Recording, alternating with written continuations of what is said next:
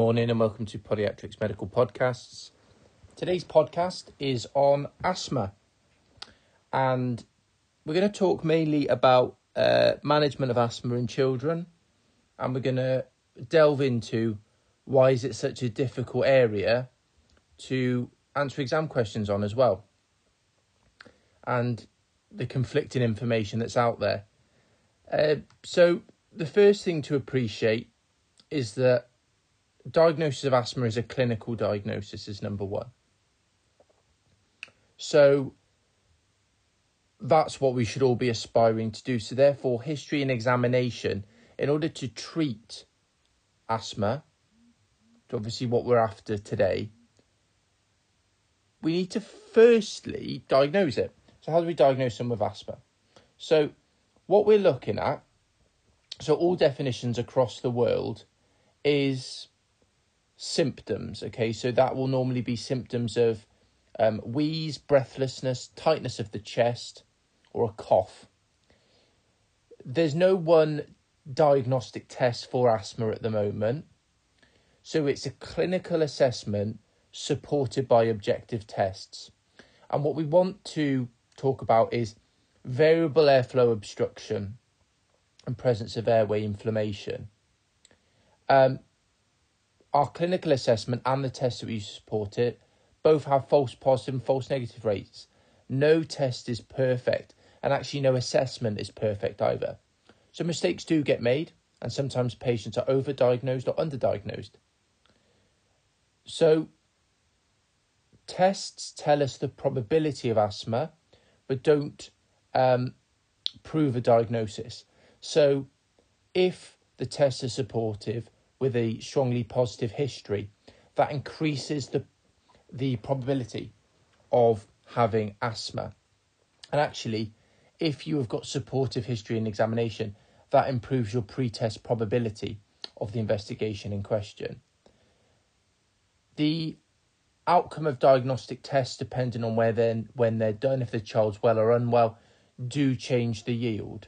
Okay. Um, so that's that's important. So how would we assess someone? So individual symptoms or signs in isolation, the predictive value, the positive predictive value is relatively poor. If we do a structured clinical assessment, obtaining all the available information, a good examination and review of history, that increases the probability that we will reach the correct diagnosis. So we're looking for episodic symptoms. So we're looking for, again, we said the main ones are wheeze, breathlessness, tightness of the chest, and cough. And the way that we look at this is these happen with episodes, okay, with periods of no or minimal symptoms between the episodes. So we call these interval symptoms. So symptoms of wheeze, breathlessness, tightness of the chest, or cough occurring in episodic fashion with periods or no or minimal symptoms between episodes. So that's important. Um, is there anything triggered? So, a few of the examples that the British Thoracic Society use that I thought are quite useful is a history of acute attacks of wheeze triggered by something, so allergens or viruses, intermittent episodes of symptoms triggered by allergen exposure.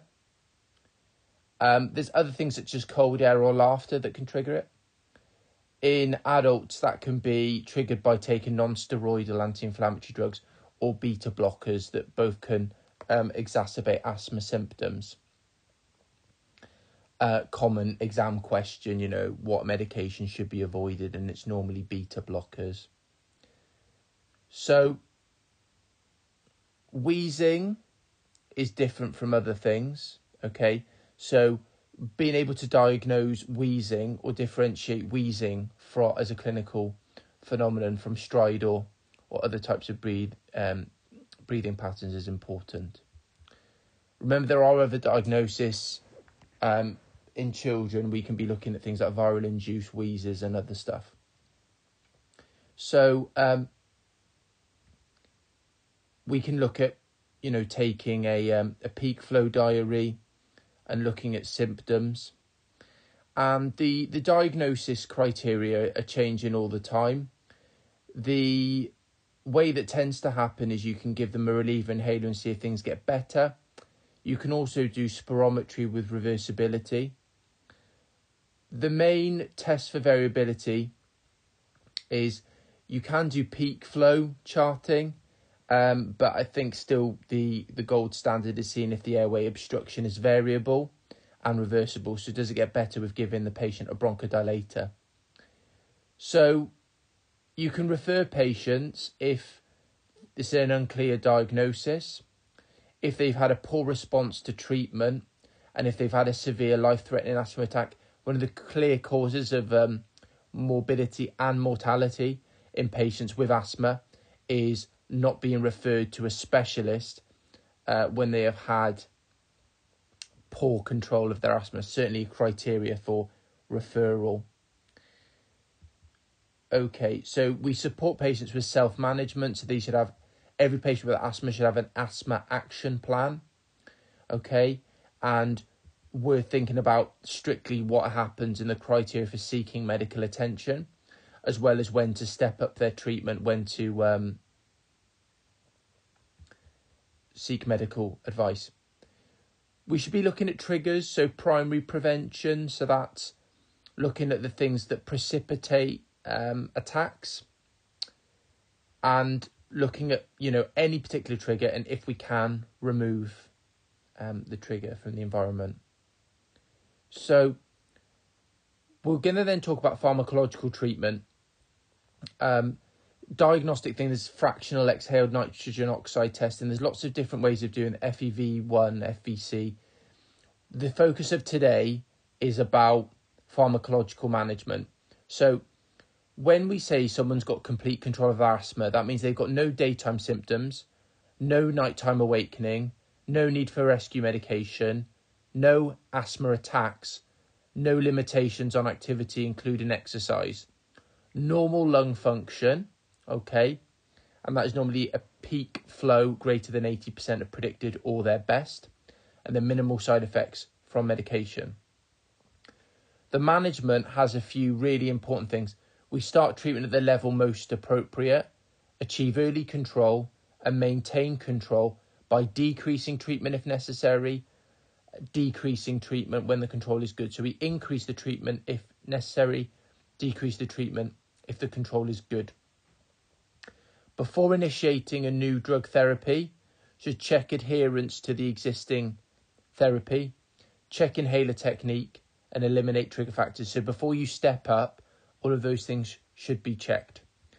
Now, what I'm going to do is I'm going to talk about we're in a really strange position in the UK because we essentially have two guidelines.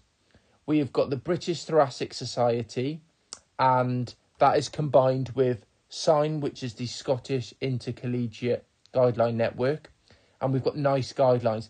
And I think it's potentially very important now to look at the differences between these um, and look at what NICE which is probably going to be the one that you will um, get examined on the exams. Most question banks um, go off NICE guidelines rather than British Thoracic Society. Um, but basically, we're going to talk about the first thing. So, we're going to talk about looking at children between the age of 5 and 16 and how the guidelines differ. So if we're looking at the British Thoracic Society slash SIGN, so BTS slash SIGN guideline, what they say is that you initiate treatment with low dose inhaled corticosteroid therapy. So patients, and they make this very explicit in their guidelines, should not be given a short acting beta agonist like salbutamol alone. Okay, unless they've got a very short lived wheeze. So that has changed from the previous BTS SIGN guidelines. And why this changed actually, the National Review of Asthma Deaths, NRAD, um, looked at a, there was a proportion of the deaths that happened due to asthma occurred in patients only treated with a short acting beta agonist or a SABA and highlighted that this was an important preventable feature. So, the importance of preventer therapy has been replicated in numerous guidelines across the world. And that's why inhaled corticosteroid therapy and a short acting beta agonist was was kind of proposed. So this has changed from the NICE guidelines. So SABA in and inhaled corticosteroid therapy is in the BTS SIGN guidelines. In the NICE guidelines, they still talk about the use of a short acting beta agonist alone.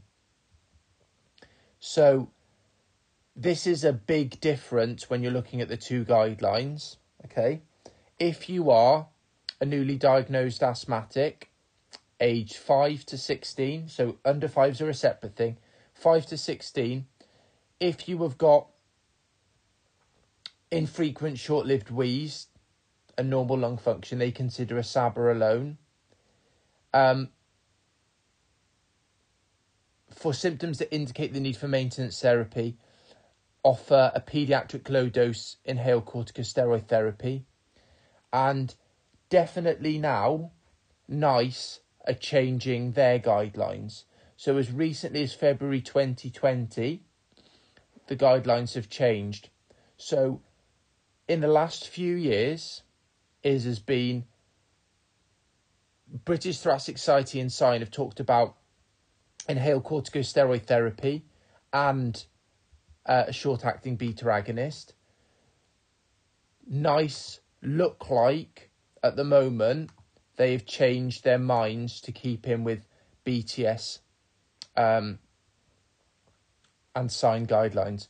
So, certainly looking at the most recent infographic from NICE, NICE, if you're age 5 to 16, they talk about giving an inhaled corticosteroid therapy in addition to a SABA.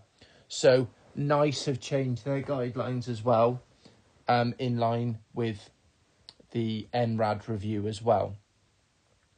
What are the other differences? And then we'll talk about the two um, guidelines in in completion.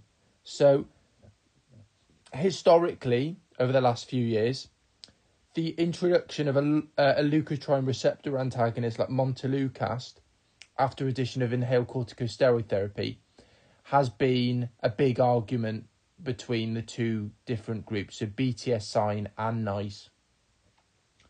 Um, British Thoracic Society and SIGN has that long held view that a low dose inhaled corticosteroid therapy should be followed by the addition of a long acting beta agonist in line with a lot of the prevalent stuff that's been written by the GINA, so the Global Initiative for Asthma. So they have studies have looked at comparing inhaled corticosteroid therapy with a LABA compared with inhaled corticosteroid therapy with a long acting uh, with a leukotriene receptor antagonist. And these tended to favour inhaled corticosteroid therapy and LABA for adults, but we don't have the evidence in children. Okay? So that's important. The next thing that we're going to talk about um, is something else you may have heard of. So, maintenance and reliever therapy, which is called MART. Um, so, what do the guidelines actually say? Okay, what do the guidelines actually say when we're looking at this? So, newly diagnosed asthma in children and young people aged 5 to 16 for symptoms that need maintenance therapy at presentation, offer a low dose inhaled corticosteroid therapy with a SABA. Remember, if they've got inf- infrequent short lived wheeze and normal lung function, still under the NICE guidelines, you give a SABA. But if they require maintenance therapy, it's inhaled corticosteroid therapy with a SABA. The next step is if the asthma is uncontrolled in four to eight weeks, they talk about consider low dose inhaled corticosteroid therapy plus an LR, LTRA, a, a leukotriene receptor antagonist, and then they talk about stopping the leukotriene receptor antagonists and addition of a LABA. So that's probably the big difference. Is British Thoracic Society and SIGN prefer adding in the long-acting beta agonist before the leukotriene receptor antagonist. Okay, if um, you give someone a leukotriene receptor antagonist, the patients have to um, adapt to an oral therapy taken only at night, so that can be challenging as well. So, both guidelines admit that when we go for combination therapy and beyond, um, don't really know Okay, so there's there's a an element there where don't really know. In children, um, the NICE guideline recommends using uh, maintenance reliever therapy in children and young people aged 5 to 16. And that's what, you know, um, the NICE guideline talks about and we support self management, okay, and and and empower, um, empower children and their caregivers. The other contentious thing, um, before we kind of try and sum up the guidelines and go through how we would approach things, is actually the dose of medications. Specifically, I'm talking about steroids. Varies between NICE, the Global Initiative um, in Asthma, and BTS SIGN guidelines. So, for example, um, in the NICE guidelines, in children's less than 16 years, we have got low dose, moderate dose, and high dose. So, just, just to explain the difference, um, NICE talk about low, moderate, and high doses. GINA talk about low, moderate, and high and BTS and SIGN guidelines talk about very low, low, and medium. So it's not um, not the most straightforward things. Um, for example, beclomethasone, the dose is 400 micrograms, which is a medium dose in the BTS guidelines, and a high dose in GINA is greater than 200. So just be aware of the doses of steroids of beclomethasone and fluticasone change um, depending on the severity and actually differ between the different guidelines. So, children under the age of five is difficult to manage because the evidence base is incredibly limited. Um, so, it's very, very difficult to manage. Actually, the guidelines that are based on it aren't based upon the most prevalent data. Um, so, how do you manage it? Well, in young people and symptoms uncontrolled by intermittent reliever use, what do we do? So, maintenance therapy, uh, NICE recommends an eight week trial of pediatric moderate dose inhaled corticosteroid therapy. Um, at the end of eight weeks, stopping the inhaled corticosteroid therapy and looking at the response. Um, if if the symptoms do resolve but recur within four weeks, um, then the inhaled corticosteroid therapy is restarted. So that's what we're um, that's what we're looking at, uh, and we're going to talk about now. So I've talked about some of the the differences between the NICE guidelines and the British Thoracic Society slash SIGN guidelines and how they differ, and there is a difference, and we'll hopefully compare and contrast them now. So, if we talk about children between the age of 5 and 16, newly diagnosed asthma, for symptoms that indicate the need for maintenance therapy, you go SABA plus inhaled corticosteroid therapy.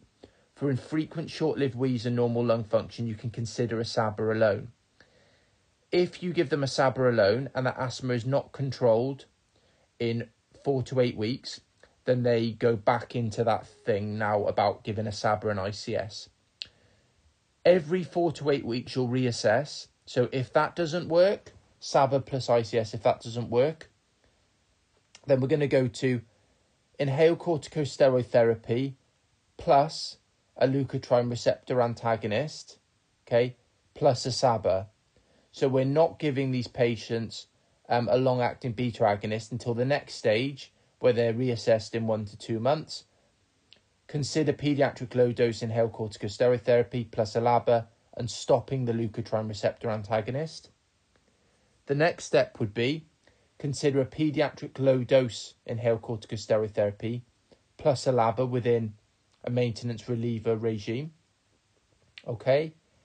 Um, and then consider moderate dose inhaled corticosteroid therapy plus a LABA either within a MART reg- regimen or as a fixed dose.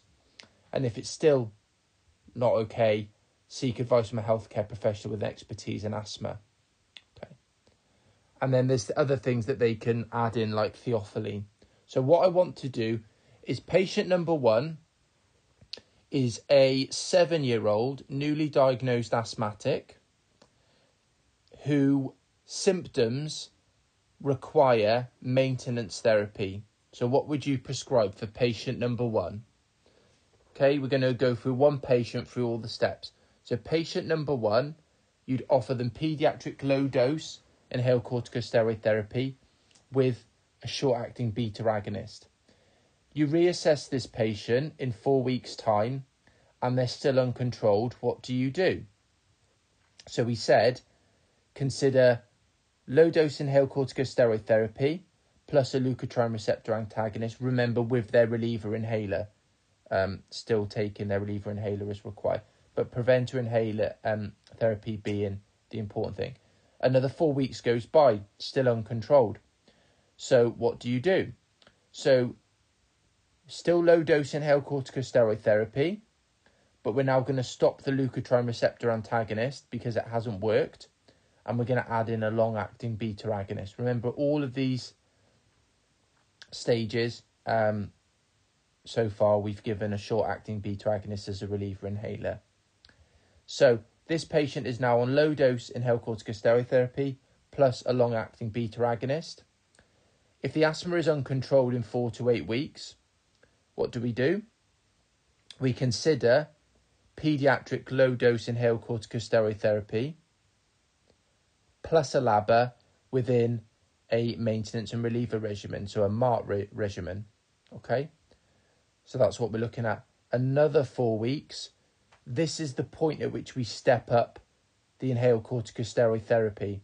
So we consider pediatric moderate dose inhaled corticosteroid therapy plus a LABA. Okay, so really, with the NICE guidelines from the ages of 5 to 16 in chronic asthma, that is what we do. So, if they need maintenance therapy at presentation, SABA plus inhaled corticosteroid therapy. Next one, remember we're reviewing this four to eight weeks. We then give them low dose inhaled corticosteroid therapy with a leukotriene receptor antagonist such as montelukast. Remember, they're still having a SABA as relief inhaler. Consider pediatric low dose inhaled corticosteroid therapy plus a LABA, and then we stop the leukotriene receptor antagonist because it hasn't worked. Next step, we consider low dose inhaled corticosteroid therapy plus a LABA within a maintenance and reliever therapy regimen. Okay, maintenance and reliever therapy regimen, a MART regimen. And then it's only as the next step that we think about moderate dose inhaled corticosteroid therapy plus a LABA. Okay, this is the only time so far it's been low dose ICS, low dose, low dose. This is the time in which we step it up to moderate dose. So I hope that makes it more straightforward. Remember, the BTS guidelines are slightly different um, to the NICE guidelines. Okay and they actually propose things slightly differently. Under fives, if they need maintenance therapy at presentation, we give them an eight week dose of pediatric moderate dose ICS with a SABA, okay, short acting beta agonist. If the symptoms resolved during the trial but reoccurred within four weeks, we offer them low dose inhaled corticosteroid therapy with a SABA, we reassess, same as the over fives, and we consider low dose inhaled corticosteroid therapy plus a leukotriene receptor antagonist. And really, if that's uncontrolled, we stop the leukotriene receptor antagonist but continue with the steroids and then we refer. So actually, the long acting beta agonists, the long acting beta agonists do not have um, as prominent a role in these guidelines because we're looking at predominantly SABA, ICS, and then leukotriene receptor antagonists. So the, the LABAs don't really feature in the under fives. So, what is important to be aware of? So, kind of talked about the NICE guidelines. So, we'll recap that again. If you are 5 to 16, we basically if you need maintenance therapy at presentation, we give you inhaled corticosteroid therapy plus a SABA. If they're uncontrolled, next review, we consider low dose inhaled corticosteroids plus a leukotriene receptor antagonist, again, reliever inhaler as well. If at the next review that hasn't worked, low dose inhaled corticosteroid therapy plus a LABA and stopping leukotriene receptor antagonist treatment. We then reassess, we can then put these in a MART re- regimen next, and then the next thing is um, we can consider upping the steroids from a low dose to a moderate dose. Last thing I'm going to talk about, because I think it's really important, is we're going to talk about acute asthma in children. Okay, so adults won't be covered in here, but children. Okay, so imagine you've got um, someone who's got asthma or may not have asthma diagnosed. Oxygen saturation is less than 92%. Peak expiratory flow. Why is that important? Well, because actually, acute severe asthma and life threatening asthma, according to the BTS SIGN guidelines, are both oxygen saturations less than 92%. Peak flow between 33 and 50% puts you in the acute severe and less than 33% puts you in life threatening. What are some of the things that we need to look out for? Really concerning features. So, in the acute severe category, okay, can't complete sentences in one breath or too breathless to talk or feed. A heart rate greater than 140 before the age of five or greater than 125 after the age of five respiratory rate greater than 40 before the age of 5 or greater than 30 after 5. The life threatening things are the big red flags to look out for in questions and in patients exhaustion, hypotension, so hemodynamic collapse, cyanosis, silent chest, poor respiratory effort, and confusion. So, what happens? Well, what patients and families are often told is if this patient has a flare up of asthma, okay, used to be called um, an exacerbation of asthma. I think people prefer the term asthma attack now because these are not expected events. These are life threatening events by definition. You increase the beta agonist dose, salbutamol, by giving one puff every 30 to 60 seconds, a maximum of 10 puffs. If the symptoms are not controlled by up to 10 puffs, ambulance. 10 puffs of salbutamol, one puff every 30 to 60 seconds. Normally by a meter dose inhaler and spacer. If the symptoms don't get any better, ambulance. Okay? when the paramedic comes, they're normally given nebulized salbutamol. Okay. So if they've got severe or life threatening asthma, hospital urgently. Okay. So the following clinical signs we tend to look at are pulse rate. Okay. Tachycardia will point you towards worsening asthma. A fall in heart rate is not reassuring. It is a pre terminal event. So it is bradycardia or a falling heart rate, okay, so a slow heart rate or fall in heart rate, are both really bad. Respiratory rate and degree of breathlessness. Respiratory muscles, so that's normally if you palpate the muscles of the neck. Sternocleidomastoid trapezius, scalenes. The amount of wheezing, okay. Absence of wheeze is not a good sign, okay. And degree of agitation and conscious level. So, how do we treat acute asthma? So, imagine you're in a simulation session or you're in, in an exam, clinical or theory. How do you treat acute asthma in children? Oxygen. Okay. If the oxygen t- saturations is less than 94%, because we want saturations between 94 to 98, so it's less than 94, apply supplemental oxygen. Next one. So, inhaled bronchodilators beta 2 agonists are the first line treatment. Okay? So, normally, a meter dose inhaler and um, spacer is what we use for mild to moderate asthma. If symptoms are not responding to initial beta agonist treatment, then the normal way of doing things would be to add ipratropium bromide. Um, I will do a supplemental podcast on GINA's recommendations from 2020, but I'm just going through the British Thoracic Society now. Um, added ipratropium bromide mixed with salbutamol. So this is a more of a poor quality thing about adding magnesium sulfate. Um, it's not the best quality evidence, but some centres do it. Give all steroids early in the treatment. So if they're less than the age of two, that's 10 milligrams, 20 milligrams if they're two to five, and 30 to 40 milligrams if they're greater than five. Um, if they're on maintenance steroid um, tablets, they should receive two milligram per kilogram of pred up to a maximum dose of 60. So remember, steroids take a, a while to get into the system. Um, remember as well Aminophylline in the British Thoracic Society guidelines is not recommended in children with mild to moderate acute asthma. Um, and there are other options, and they talk about giving early addition of single bolus of IV salbutamol when they haven't responded to inhaled corticosteroid therapy.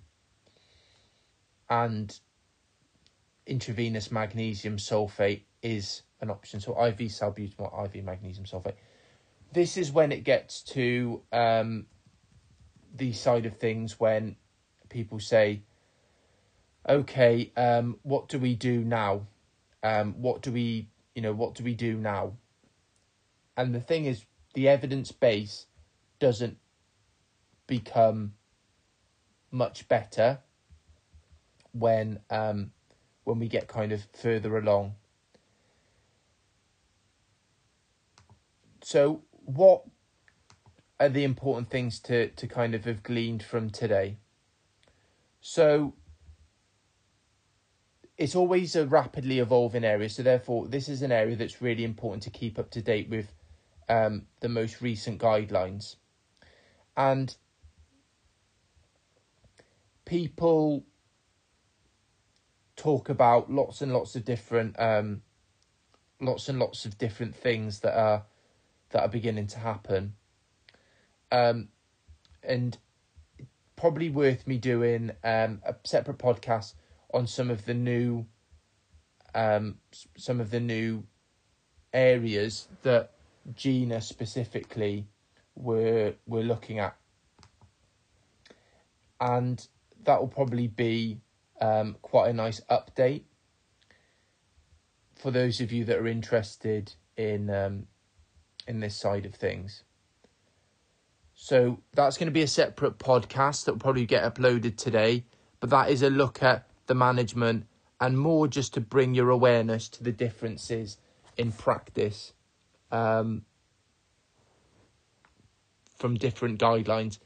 It's a complicated area and obviously it confuses me at the best of times, but it's worth reminding yourself that there are different guidelines um, and most exam boards want you to know the NICE guidelines rather than the BTS, but you may use the BTS ones in practice. Thank you very much. Yay!